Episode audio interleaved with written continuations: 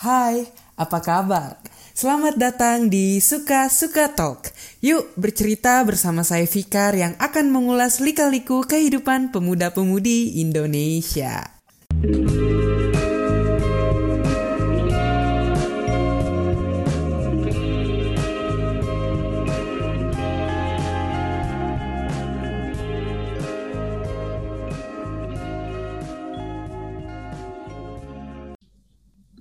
Teman-teman, selamat datang di podcast Talk, Suka-Suka Talk. Kali ini kita kedatangan bintang tamu yang sangat spesial ya tentunya, yang ya iming-imingnya bintang tamunya ini memiliki banyak mantan loh teman-teman, sepertinya. Halo Ani, selamat malam. Halo Bang Fikar, kayaknya nggak banyak mantan ya, mantan gue cuma tiga loh. Oh alah. Oke deh, tiga tapi ya pastinya semua ya ini ya berkualitas soalnya kalau dilihat-lihat tipenya Anis ini sangat tinggi ya sepertinya punya kualifikasi-kualifikasi ter tersendiri teman-teman kalau dia ingin mau dekat sama seseorang.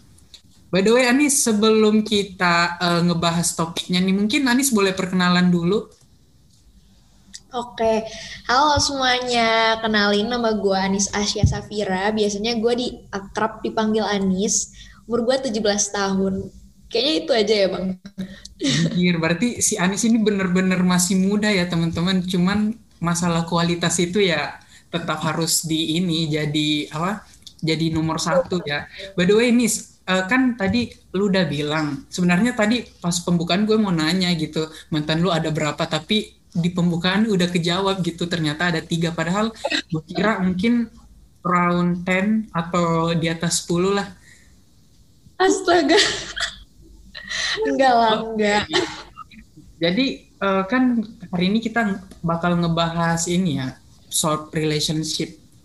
Jadi gue mau nanya nih, Anis, apakah selama ini hubungan lu itu kayak setara gitu? Maksudnya di sini kedua belah pihak saling memberi gitu, bukan hanya salah satu pihak yang selalu memberi dan yang lainnya hanya menerima. Iya, uh, sejauh ini sih hubungan gue maksudnya sama mantan gue yang terakhir ya. Alhamdulillah, yeah. alhamdulillahnya sih setara-setara aja ya. Maksudnya ya namanya hubungan pasti ada kayak ups and down-nya gitu kan, Bang. Jadi kayak hmm. ada kadang ada kadang yang dari satu pihak doang, tapi kadang ada yang dari dua belah pihak juga. Jadi kayak setara ya. Ka mungkin terkadang ada yang dari satu pihak doang, tapi itu nggak sering sih gitu. Oh, seperti itu. Jadi kalau di mata Anis sendiri kayak relationship itu apa sih sebenarnya? Aduh, kayak, ini uh, itu beranggapan kalau kayak relationship itu uh, sekedar apa gitu? Ataupun hanya untuk uh, apa ya istilahnya kayak lebih meningkatkan self emotional terhadap satu orang dan orang yang lainnya ataupun ingin menaikkan uh, status Anis. Kalau kan orang-orang pada bisa bilang tuh wah Anis nggak jomblo kayak gini kayak gini.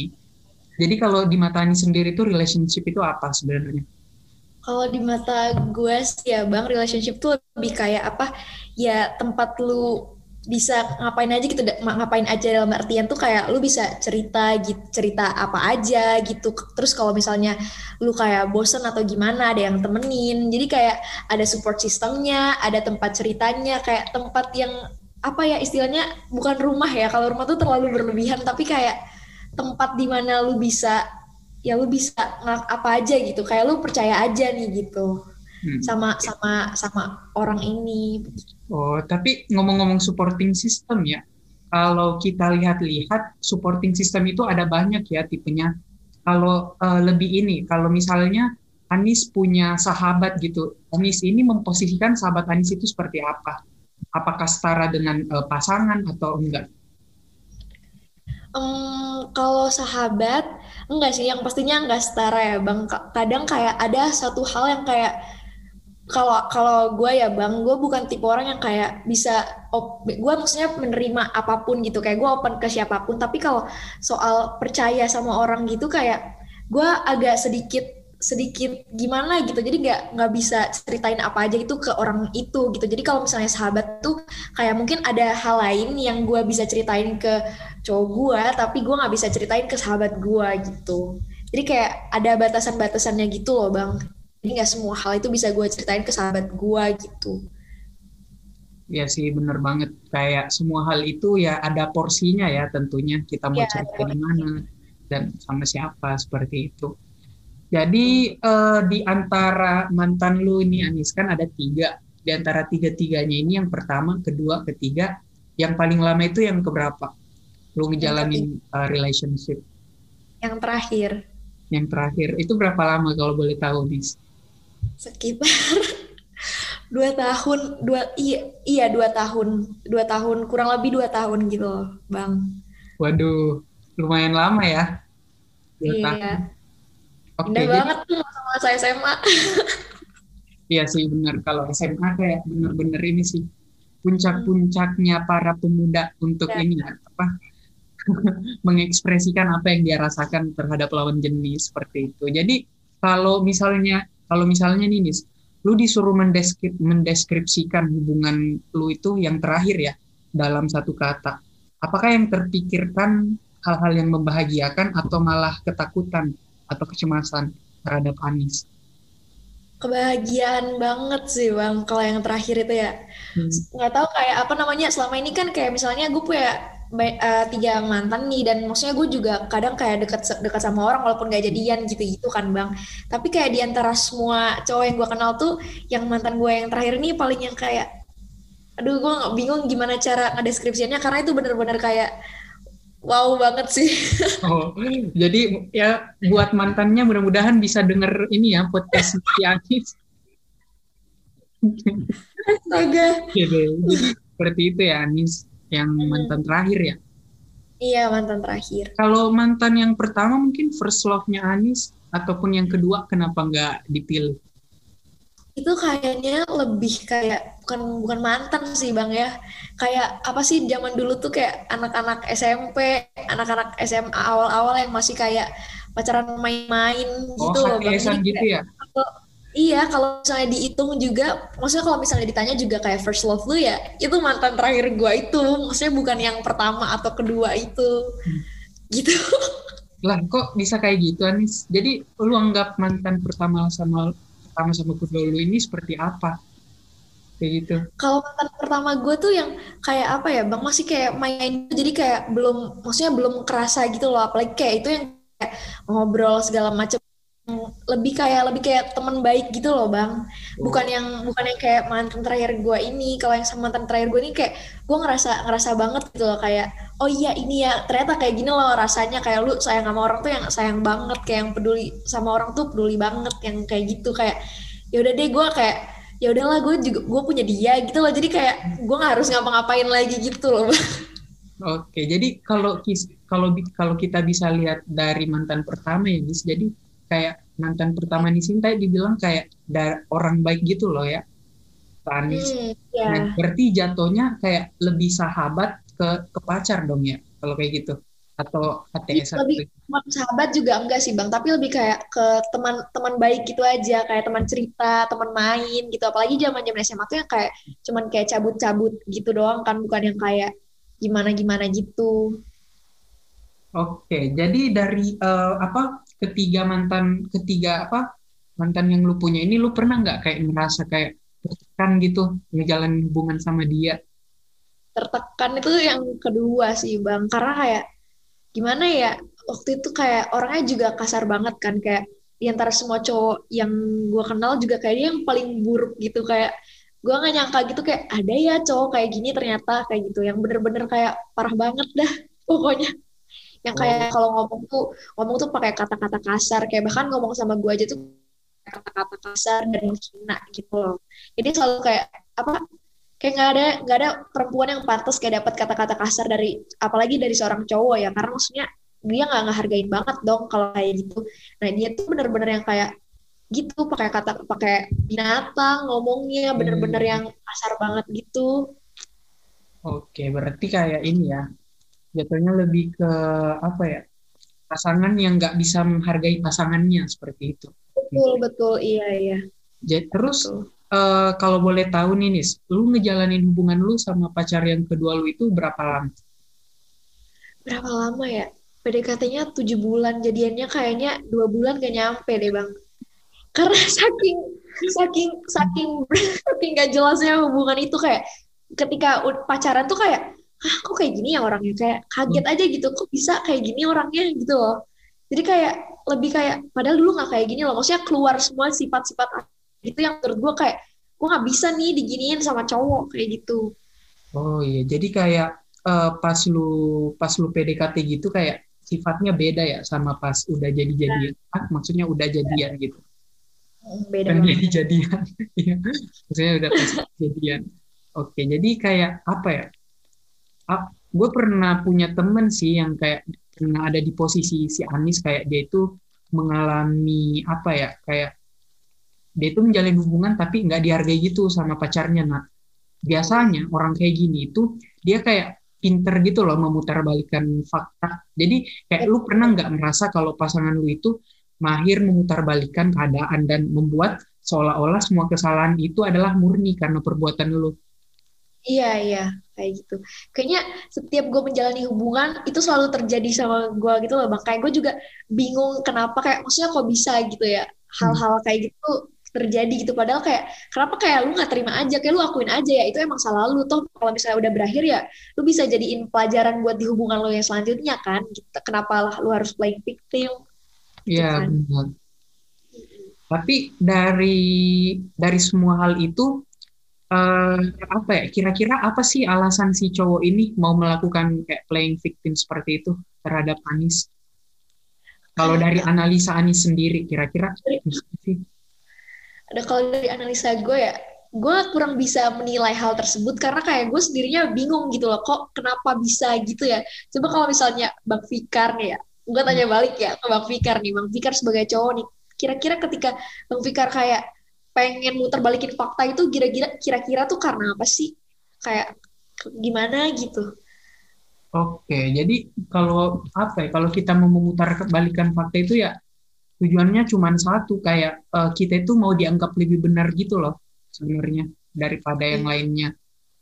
Kayak gitu sebenarnya kayak apa ya? Kayak uh, permainan dalam memutar balikan fakta seperti itu. Dan kalau dari aku sendiri jujur aku belum pernah ini ya, belum pernah punya relationship di mana uh, aku itu kayak menekankan gitu loh terhadap pasangan-pasangan saya seperti itu. Tapi kalau dari pandangan saya sendiri ya seperti itu. Kalau misalnya orang memutar balikan fakta ya, dia itu orangnya apa ya, kayak nggak mau dianggap salah, tapi mau dianggap benar gitu atas semua yang telah dia lakukan. Seperti itu. Betul. Dan hmm. kadang Bang, terkadang juga kayak misalnya nih Bang Fikar punya temen nih ya, hmm. habis putus nih misalnya cerita nih ke Bang Fikar. Kadang maksudnya kita sebagai pendengar tuh juga kayak kita sebenarnya nggak tahu cerita itu tuh benar atau enggak gitu loh. Iya, iya. Jadi kayak misalnya ada suatu hubungan nih cekcok atau gimana segala macam kayak bahkan kita tuh kadang nggak tahu nih mana yang benar mana yang salah. Jadi nah. kayak uh, karena maksudnya setiap orang tuh punya versi cerita masing-masing ya misalnya si dari yang ceweknya bilang kayak gini, yang cowoknya bilang kayak gini, dan kita nggak tahu itu tuh yang mana sih yang bener. Bahkan kita nggak tahu kan iya, fakta bener, yang mana itu. Jadi, Jadi kayak kita sebagai pendengar tuh kayak cuma bisa ngedengerin dan kasih solusi sama apa yang kita dengar, walaupun kita nggak tahu kebenarannya seperti apa kan gitu. Iya benar. Jadi uh, sedikit informasi kali ya Nis. Jadi aku itu sebenarnya punya banyak temen apa sahabat cewek ya tentunya dan cowok juga dia itu kayak sering ngejadiin aku tempat cerita gitu loh atas masalah-masalah yang telah dilakukan. Terus aku itu paling nggak suka kalau misalnya kita udah ngasih solusi kayak gini kayak gini. Dia mau putus kayak gini eh ujung-ujungnya dia malah balikan sama ini. Jadi kan kayak kayak apa ya kayak ya apa ya kayak saran-saran kita itu kayak sia-sia aja gitu. Jadi kalau menurut gue kalau misalnya ada masalah relationship ataupun apa pun itu apa yang bisa nyelesain itu ya diri lu sendiri sama pasangan lu lu nggak bisa Betul. apa lu nggak bisa uh, overcome atau me memasukkan orang-orang luar seperti itu kecuali kalau misalnya lu cuma butuh pendengar seperti itu kan kadang Betul. orang juga apa ya cerita nggak butuh dikasih saran cuma mau didengar ya, gitu. iya.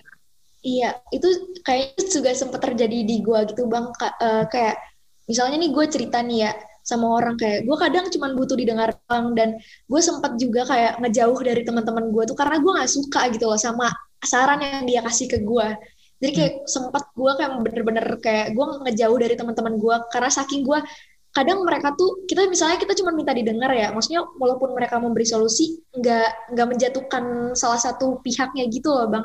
Aku tuh paling nggak suka kayak kalau misalnya kita cerita nih terus dia menjelek-jelekan misalnya gue cerita nih tentang mantan gue ya terus kayak orang tersebut tuh menjelek-jelekan mantan gue seakan-akan dia paling tahu mantan gue gitu loh padahal yeah. kayak gue gue gak butuh saran dari lu gue cuma butuh didengar doang gitu loh dan kalaupun lu mau kasih gue saran tolong jangan maksudnya tolong jangan ngeluarin sesuatu yang kira-kira bikin gue tuh kayak jadi kesel sama lu gitu karena maksudnya iya. bahkan lu nggak tahu mantan gue siapa gitu loh nggak tahu mantan gue gimana jadi kayak kalau misalnya mau mengkritik atau memberi saran tuh kayak kurang lebih tolong jangan jangan kayak terlalu gimana gitu apa mengeluarkan sesuatu yang kira-kira bikin kita tuh tambah jadi yang kayak ih gitu loh. Hmm, benar. Jadi dari hal itu kita bisa ini juga sih kayak mengevaluasi ataupun lebih memilah-milah kepada siapa sih kita harus cerita kalau dia ada dengan situasi seperti ini. Yeah. Jadi waktu dengan pacar yang kedua apa mantan yang kedua lo itu lu kayak merasa jauh gitu nggak dengan teman-teman lu semenjak pacaran sama dia?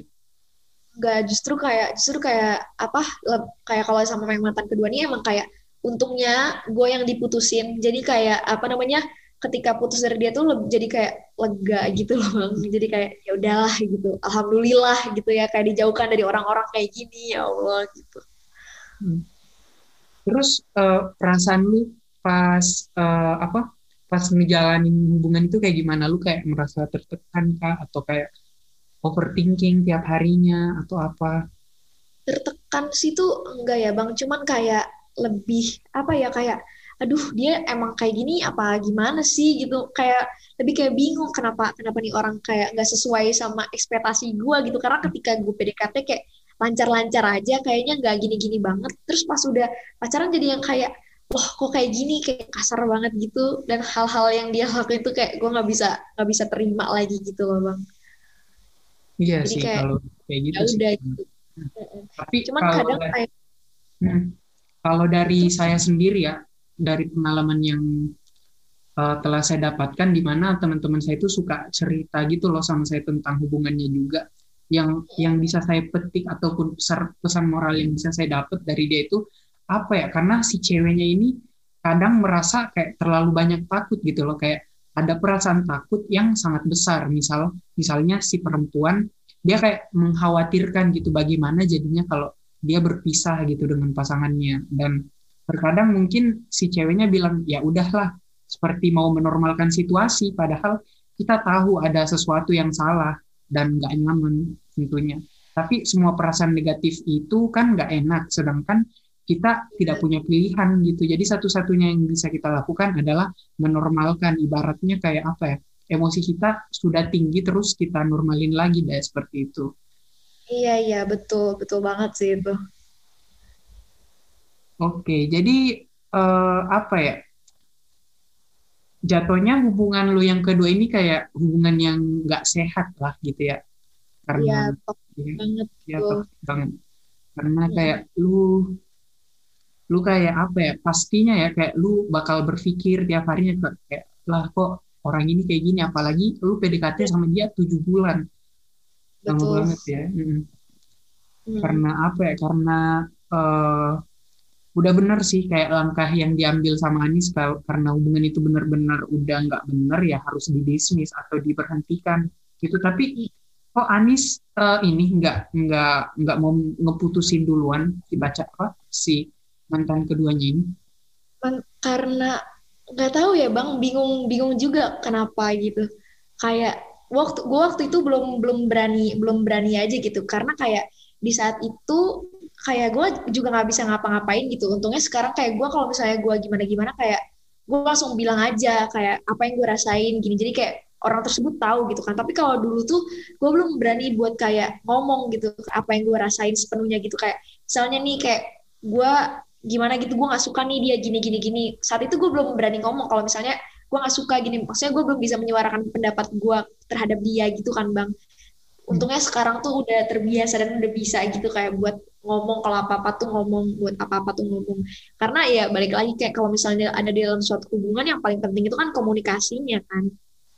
Iya benar benar sih jadi kayak uh, lu itu sekarang udah jadi lebih berani gitu ya? Kayak ngungkapin ataupun uh, ingin menyatakan pendapat terhadap pasangan ya tentunya. Iya. Iya. Jadi kayak apa ya? Udah benar sih yang dilakukan sama di sini. Jadi kalau misalnya nih teman-teman pendengar uh, podcast terus suka Katol, kalau misalnya kalian stuck dengan uh, absorb relationship, ya udah ya kita diakhirin aja gitu dan langkah si iya. Anis ini sebenarnya udah udah benar dan nggak bisa kita salahkan soalnya Anis baru dihadapkan dengan permasalahan seperti ini dan kita harus tetap realize dong kalau di dunia ini ada more than 7 billion people dan teman-teman semua berhak untuk bahagia, berhak untuk dikasihi dan mengasihi tentunya. Kalau misalnya udah di apa udah terlanjur untuk menjalankan uh, toxic relationship ya udah di akhir aja dijadiin pembela pembelajaran ya seperti itu Anis dan satu hal yang bisa gue dapat dari kayak dari hmm. hubungan gue yang terakhir juga ya kayak mau sebaik apa pun kita sama orang, mau sesayang apa pun kita sama orang, mau semenghargai apa pun kita sama orang, segimanapun kita ngejaga perasaannya itu tuh nggak bakal bisa mengubah perilaku orang terse tersebut terhadap kita dan bisa mengubah sikap orang tersebut gitu loh. Jadi kayak perubahan tuh ya cuman ada di diri mereka sendiri-sendiri. Jadi kalau misalnya mereka nggak mau ya mereka nggak akan nggak akan bisa berubah-berubah gitu. Jadi kayak buat apa kita ngarepin sesuatu yang sekiranya kayak merugikan kita gitu loh. Jadi kayak mending ya udah just apa lanjut aja ngapain pun itu mending kita kayak apa ngeeval ngeevaluasi diri kita dan terus kayak nge-upgrade diri kita daripada kayak kita terus-terusan nangis atau kayak mohon-mohon iya, gimana-gimana jadi kalau kalau kita apa uh, lihat nih uh, di mantan kedua ataupun ketiga Anis, kalau misalnya nih kan si Anis udah putus ya. Nah, cara yeah. Anis uh, nge-survive untuk uh, tetap bisa happy pas pasca sehari udah putus ataupun beberapa jam sudah putus, Anis itu kayak ngapain sih kalau boleh tahu? Kadang orang-orang tuh bilang kayak uh, ya udah ikhlas aja gitu kan tapi sebenarnya tuh enggak gitu. Ikhlas tuh bohong. Kayak ikhlas tuh nggak ada gitu. Kalau ditanya ikhlas atau enggak ya enggak gitu kan. Hmm. ikhlas tuh sebenarnya bohong. Yang bener itu adalah lu terpaksa lalu terbiasa. Ya, jadi awal-awal tuh emang kayak ya gimana ya kayak susah banget kayak berat. Biasanya ada dia sekarang nggak ada. Biasanya ada yang temenin sekarang nggak ada. Biasanya cerita ke sini sekarang nggak ada gitu loh pendengarnya. Jadi kayak lama-lama tuh setiap dan temen gue tuh selalu bilang ya kayak Nis kalau misalnya lu kangen ya udah gitu. Temen gue tuh juga nggak karena gue tipe orang yang kalau misalnya gue tuh biasanya kalau gue kangen tuh gue bilang bang ke orangnya kayak jadi kayak orang tersebut nih masih ada di sama gue gitu loh. Jadi kayak gue kenapa-napa gue tetap tetap sama dia gitu loh. Jadi ketika gue melakukan itu kayak seolah-olah gue tuh nggak maju-maju kayak tetap di situ di situ aja padahal hubungan ini tuh udah berakhir gitu loh. Dan gue kayak tetap tetap di situ di situ aja sampai akhirnya kayak gue capek gitu kan kayak dia jauh juga ada udah ada yang baru sedangkan gue kayak kalau kenapa-napa masih ke dia dan dia dengan ininya kayak selalu menerima gue gitu loh kayak udah nggak apa cerita aja segala macem gitu gitu kan. Sampai akhirnya temen gue tuh bilang kayak Anis ayo coba gitu rasain rasa sakitnya gitu. Kamu juga harus ngehargain rasa kecewa kamu. Kamu juga harus ngehargain rasa sakit kamu karena diri kamu tuh berhak buat sedih gitu loh. Sampai pada akhirnya ketika dia bilang gitu kayak coba nih kalau misalnya lu kangen kalau misalnya lu rasain aja kayak kalau mau nangis tangisin aja sampai apa sampai nanti udah kebiasa sama rasa sakitnya ya udah udah biasa udah nggak nangis lagi kayak udah bisa nerima aja gitu loh. Walaupun kayak misalnya lu masih sayang atau gimana dan pada akhirnya juga kayak kalau lu sayang sama orang juga nggak harus memiliki dan jadi kayak dengan lihat dia kayak bahagia itu aja kayak oh udah lebih dari cukup gitu loh. Jadi kayak nggak perlu gimana gimana lagi. Jadi kayak lebih rasain aja rasa sakitnya nanti kebiasa sendiri gitu. Ya, tapi keren banget sih ini quotes-nya si Anis dari ter apa ya dari terpaksa menjadi terbiasa. Iya, Jadi, karena ikhlas itu sebenarnya nggak ada bang. Iya benar-benar. Bohong gitu ikhlas.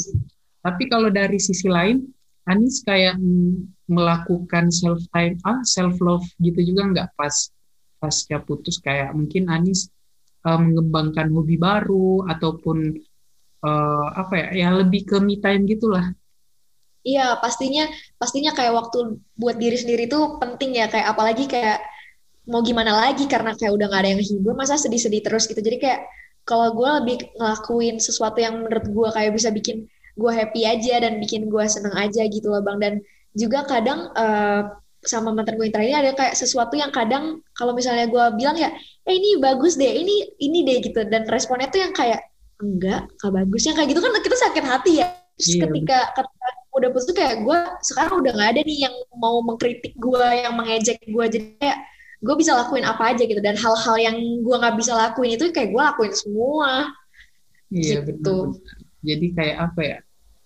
Terkadang kalau kayak kita minta kritik di teman-teman itu apa ya sebenarnya itu nggak ini ya nggak nggak perlu. Karena kalau kita minta saran ataupun kritik dari teman-teman ya yang yang kita harapkan itu ya kritik yang baik kan tentunya seperti itu. Betul. Dan, mm -hmm. jadi kalau apa ya kalau dari saya sendiri kalau misalnya Anis uh, suka dengan hal ini ya lakuin aja. Nggak usah pikirin apa yang dikatain orang lain seperti itu.